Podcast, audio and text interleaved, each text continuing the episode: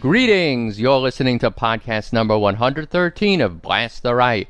I'm your host, Jack Clark. Great to have you on board. Today, a year end review. What was the good, the bad, and the ugly in 2007 as you heard it on Blast the Right? Plus, I'll have some updates for you.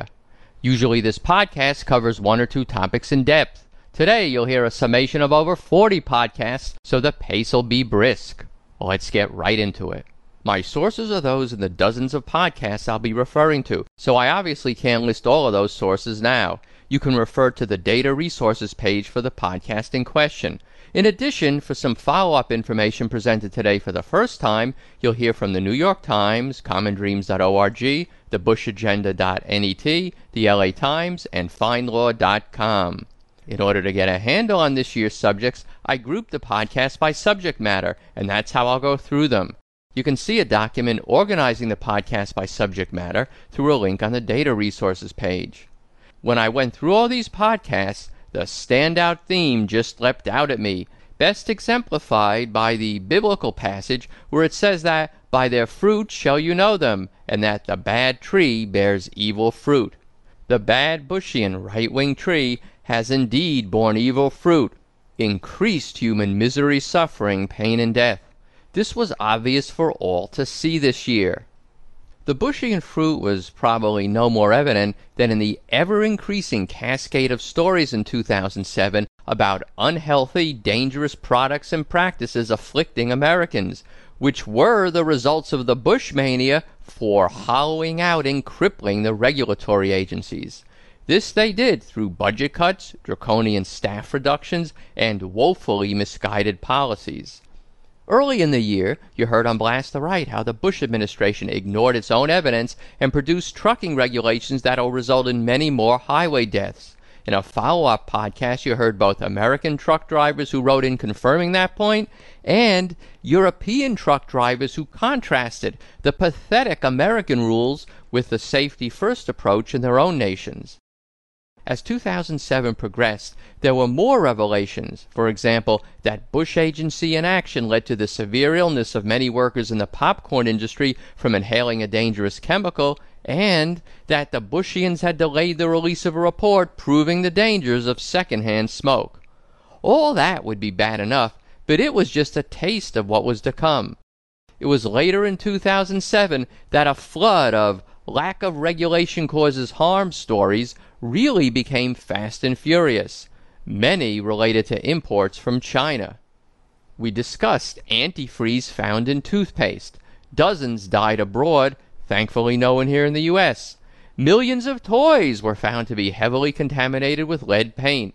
Undoubtedly, huge numbers of children have been exposed to that lead, with what results we won't know until their learning disabilities and other resultant adverse health effects become obvious.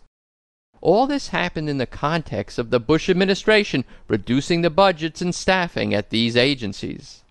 Some updates on this destroy the regulators issue. We now know that the Consumer Product Safety Commission failed to remove a dangerous grout sealant which had caused fatalities from retail shelves. Recently, there were reports of horrific contamination of imported seafood. The New York Times revealed just last week that most of the unsafe toys and other products contaminated with lead are probably still in consumer hands. The situation is so bad, in fact, that normally bitter rivals, food industry lobbyists and public health advocates, have joined together to demand that the Bush administration provide more funding and powers to the Federal Food and Drug Administration. I guess Bush really is a uniter, not a divider. This entire situation shows the need for regulation before the fact, before the harm is done. Right wingers argue that dangerous products can be addressed as discovered. Yeah, after people are already injured and dead. The bad Bushian tree, the bad right wing tree, has here borne evil fruit, and the public can see it with their own eyes. On to the next subject we covered economic justice. I devoted more podcasts to this than just about any other issue. You know my mantra. Everything the right wing does is designed to accomplish one of two things either A, transfer wealth from everyone else to the rich, or B, distract everyone else from the fact that A is occurring. There was a growing stream of information all year showing just how amazingly earnest and successful the right wing has been with that wealth transfer. Early in 2007, I told you how the Bush IRS twisted rules and regulations in order to allow corporations to, in effect, get away with tax evasion. How? By severely limiting the scope of audits and then prematurely closing them. This allowed the corporations to pay only a fraction of what they legitimately owed. Bush's federal budgets have followed this enrich the already rich pattern as well. Consistently, the GOP wanted to slash programs that provide critical assistance to our most vulnerable citizens, while at the same time give tax breaks to the richest 1% among us. A tsunami of statistics showed the results. Every time I saw one, I said, I have to do a segment on that. But then another one came along, and another. Many I never got to.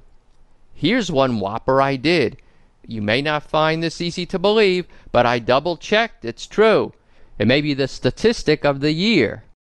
The 400 richest Americans, all billionaires, have as much combined wealth as the entire bottom half of the nation. Yes, these 400 families have as much wealth as 57 million other American families. And since 1992, these richest 400 Americans have doubled their share of the nation's income. As an update, you should know that it's not like the economic pie is growing so large that even those in the middle and bottom economic tiers are doing better, and it's just that the rich are doing even better than that. No, the median income of working age families, median income is that income level where half the people earn more and half the people earn less, the median income of working age families, adjusted for inflation, has fallen by over 5% since Bush took office. The average American is going backwards economically under right wing misrule. The wealth transfer from everyone else to the already rich is happening. And of course, there's the poverty rate. While it did have a slight downtick in 2006, the poverty rate in the United States is still higher than when Bush took office. All this means that, as you also heard on Blast the Right, income inequality is the greatest in our nation since 1928, the eve of the Great Depression. What to do about it? Well, speaking of the Great Depression, this year I played you extensive excerpts of Franklin Delano Roosevelt excoriating what he calls the economic royalists the right wingers of his time, for aggrandizing unto themselves great wealth and seizing the reins of power. Sound familiar? FDR was well aware of the right wing goal of transferring wealth from everyone else to the rich, and how they intended to get away with it. FDR explained that these economic royalists argued, and you should know that our present day right wingers still argue, that while government can legitimately guarantee the right to vote, it can and should have nothing to do with the right to work or to work at a decent wage. The royalists I have spoken of, the royalists of the economic order, have conceded that political freedom was the business of the government, but they have maintained that economic slavery was nobody's business.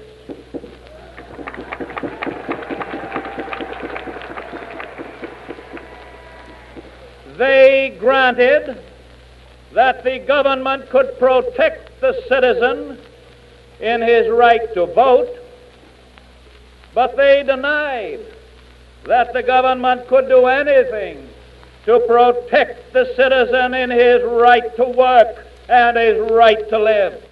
FDR begged to differ and believed such is a proper role for government.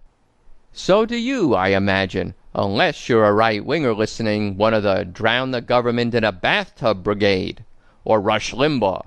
Roosevelt is dead. His policies may live on, but we're in the process of doing something about that as well. The minimum wage is a fundamental, bedrock, no excuses accepted test of the social contract. Unless a person has inherited wealth, the only way he or she can earn their daily bread is to work. If you work, you can eat. The social contract is if you work hard and play by the rules and keep your nose clean, you'll earn enough to be able to eat, to be able to live a decent life by American standards. Congress in 2007, in one of the few good things it's done this session, upped the minimum wage from $5 and change to 7 and change. A nice first step, but the inflation adjusted minimum wage to keep up with the 1968 level would be over $9, and even that's not enough. What's needed is a living wage level federal minimum wage. You heard on Blast the Right this year how the state of Maryland has taken a step in that direction, mandating that many employers contracting with the state must pay a living wage to their employees. Scores of municipalities have living wage laws as well. In more good news, you heard in 2007 how the right wing goal of distracting everyone else from the transfer of wealth to the rich is not working anywhere near as well as the Bushians would like.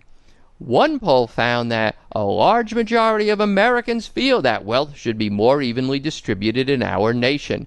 Nearly half favor heavily taxing the wealthy to achieve that. The bad Bushian tree of class warfare has borne the evil fruit of rampant inequality. The people have taken notice and are waking up. And I'm happy to say, not just on that issue. You heard my three part series called Reason to Cheer. Several polls from major polling organizations all agree that Americans support progressive policies on most every economic and social justice issue, that our progressive majority is growing larger and larger, and that increasingly left leaning youth will turn the country increasingly progressive. What issues are those? For starters, try the overall role of government, health care, immigration, taxes, and moral values. Yes, moral values.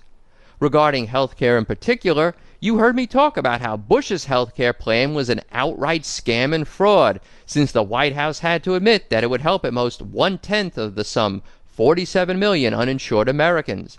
You heard how Americans told pollsters they strongly support a federal government guarantee of health care for all and you heard definitive statistics showing that universal health coverage does not mean long waits for care, as the right would have you believe. As a solution, I advocated a single payer system private doctors, private hospitals, the government as payer, like Medicare. And of course, we discussed Bush's veto of the state children's health insurance program. He just vetoed it a second time the perfect symbol of right wing hard heartedness, unlimited funds for war, penny pinching on medical care for children. Speaking of war, the other major area discussed this year was foreign policy and Western economic exploitation of the Third World. You'll hear a 2007 review of that subject next.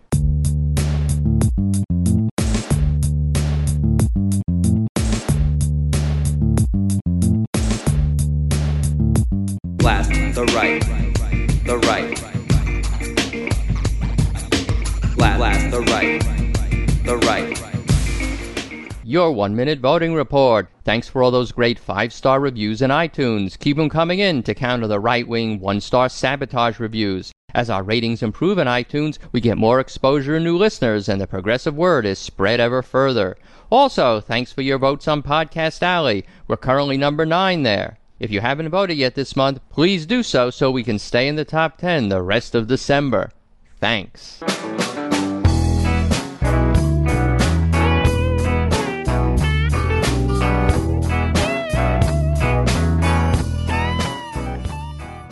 When talking about U.S. foreign policy and Western economic exploitation of the Third World, the blast the right theme is as at home, so abroad. You heard Evo Morales tell us how his mother in Bolivia, being a poor indigenous woman, was a third class citizen, not even allowed to walk in her town's public square. Now, Evo Morales, her son, is the president of Bolivia. He's ruling in the interest of the poor majority. He's forcing the multinationals to pay a fair price for Bolivia's natural gas. Dijimos nacionalizar los hidrocarburos, nacionalizamos, We said we were going to nationalize the gas and oil sector. We did. sin expropiar ni expulsar a ninguna empresa. Without expropriating or kicking out any of the companies. dijimos que era importante tener socios, no patrones. We said it's important to have partners, but not bosses. Y cumplimos, And we did it. porque el inversionista tiene derecho a recuperar su inversión, tener derecho a la ganancia. The investor has the right to recuperate their investment and to uh, a reasonable profit. Pero tampoco podemos permitir que haya saqueo, eh, eh, que solo el- la empresa se beneficie y no el Estado. But we can't uh, allow for the sacking of the country and only the, the companies benefit and not the people. It's making the Bolivian elite furious. Some are threatening civil war. Messy, but progress. You heard how no nonsense land reform is proceeding in Bolivia and in Venezuela under Hugo Chavez as well. Did you hear my podcast where Martin Luther King, in his Beyond Vietnam speech, explained how it's the moral duty of those of us in the West who understand these things to support third world revolutions for social justice? These are revolutionary times. All over the globe, men are revolting against old systems of exploitation and oppression. And out of the wounds of a frail world, new systems of justice and equality are being born. The shirtless and barefoot people of the land are rising up as never before. The people who sat in darkness have seen a great light. We in the West must support these revolutions. In other words, to support leaders like Evo Morales and Hugo Chavez by preventing U.S. interference in those nations. In order to support such leaders by preventing U.S. interference, you need to be able to see through right wing propaganda. Towards that end, you heard me thoroughly debunk the right wing line about the Venezuelan TV station whose over the air license Chavez didn't renew. The reason the right wing will never tell you? Oh, nothing too serious, just that the TV station had actively supported a coup d'etat against Chavez. And that station is actually still open, broadcasting on cable and satellite. And the vast majority of media in Venezuela remains privately owned and anti Chavez. Update. I guess Chavez's quick acceptance this month of a narrow 51 to 49 percent electoral defeat of his referendum proposals gives the further lie to the absurd right wing claim that this freely elected leader is a dictator. Speaking of Western exploitation of and damage to the Third World, you were exposed to vulture funds. Rich Western speculators buy up Third World debt that is about to be forgiven and then sue for the full amount plus interest. Needless to say, prominent right wingers are involved in these funds. I also told you about how right wing ideological fanatics in the U.S. and multilateral foreign aid establishments insisted that the impoverished African nation of Malawi reduce and even end fertilizer supplements. The result was famine. When Malawi's president stood up to the West and simply reinstated the fertilizer supplements, there was a bumper crop and people had plenty to eat. I also gave you information about how to pressure multilateral lending institutions like the World Bank to forgive third world debt.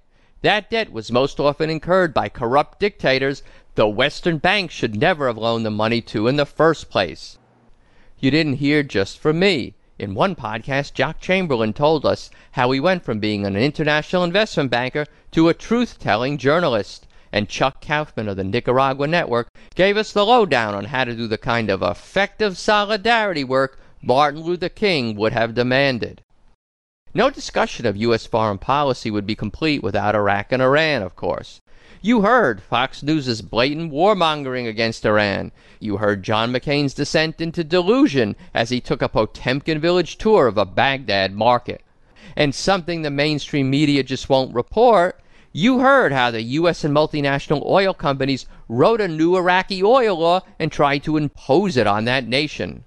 The new law would have diverted a large percentage of the oil revenue away from the Iraqi people and into the coffers of the multinational oil companies.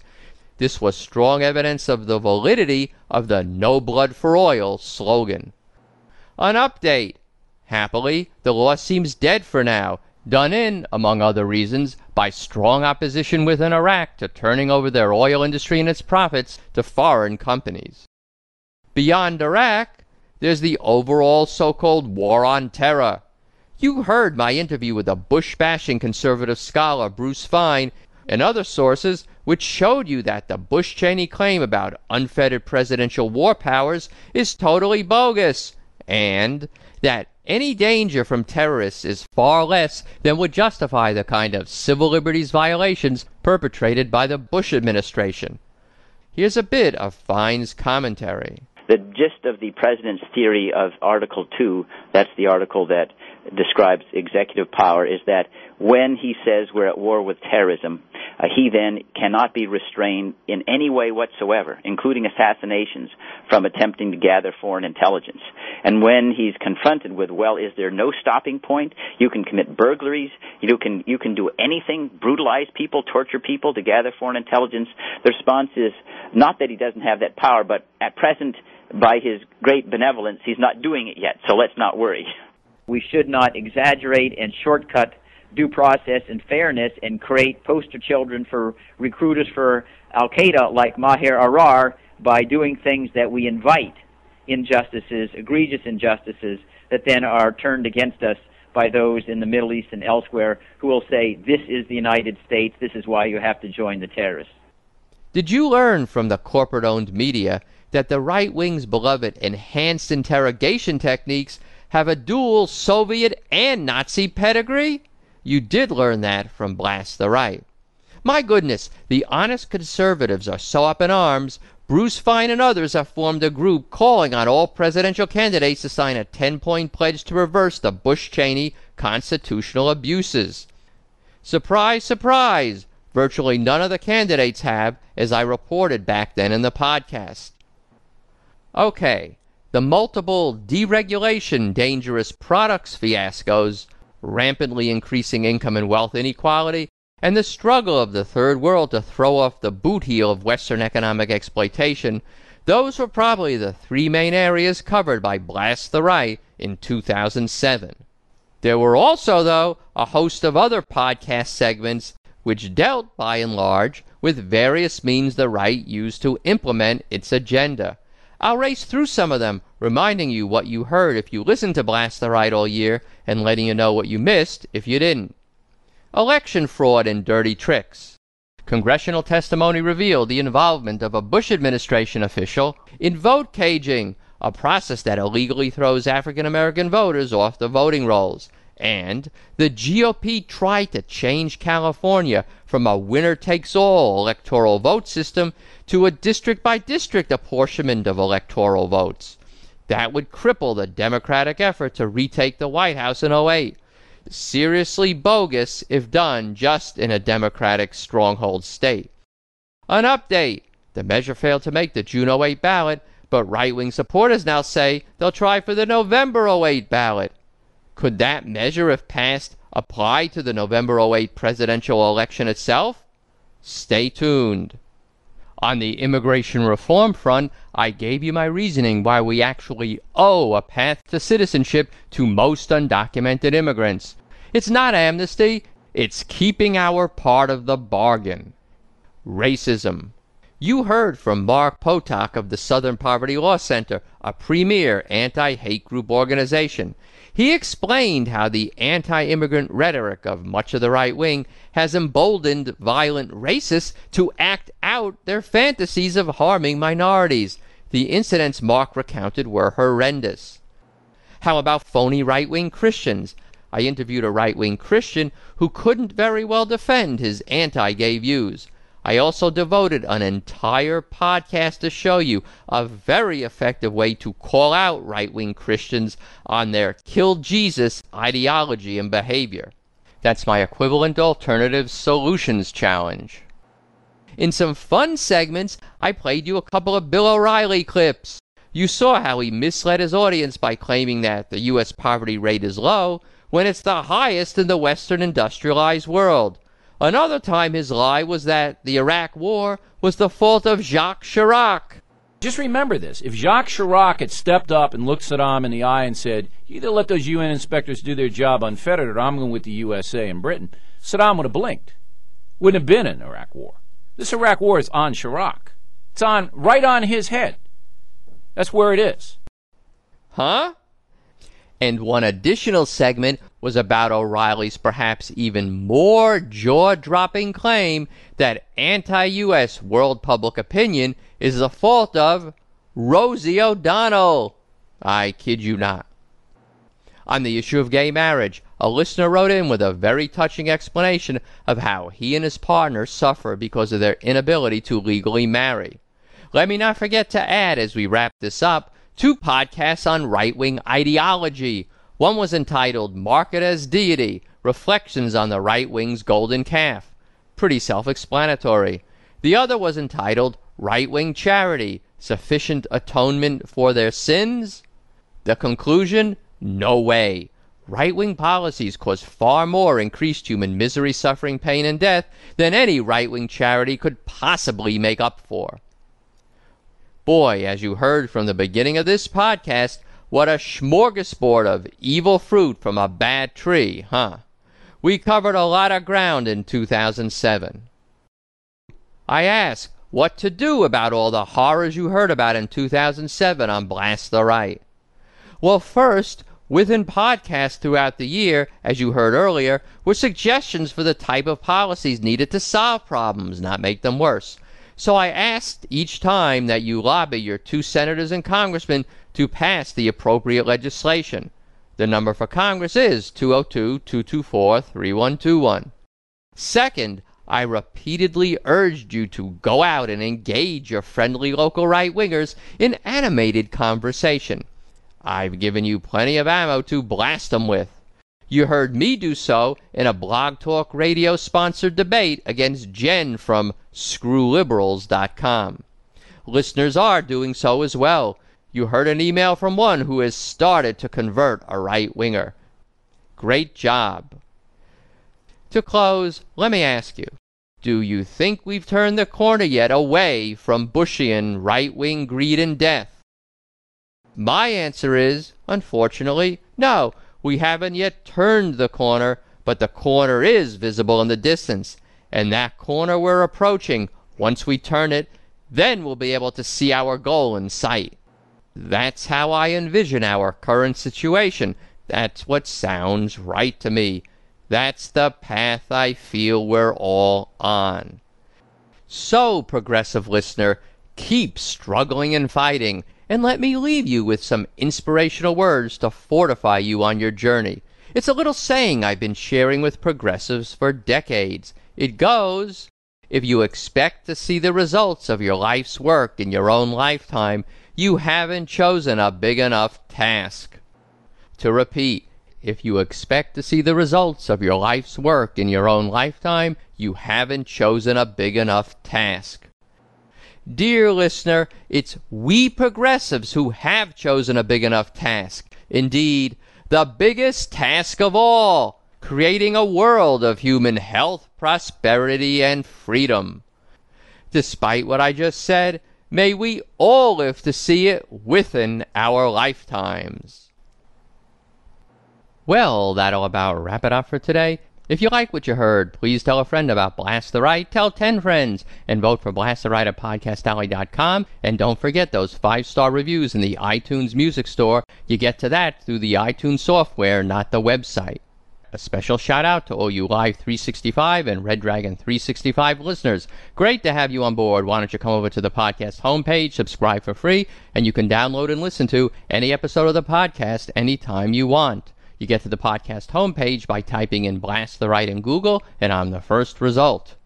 As the year closes, I also want to give a special shout out and thank you to all my listeners and the management at KWMD Kasilof, Alaska, WUTZ Summertown, Tennessee, KNFS LP in Tulare, California, the website nextgen570.com, globalpublicradio.org, and Grateful Dread Radio at gratefulDread.net.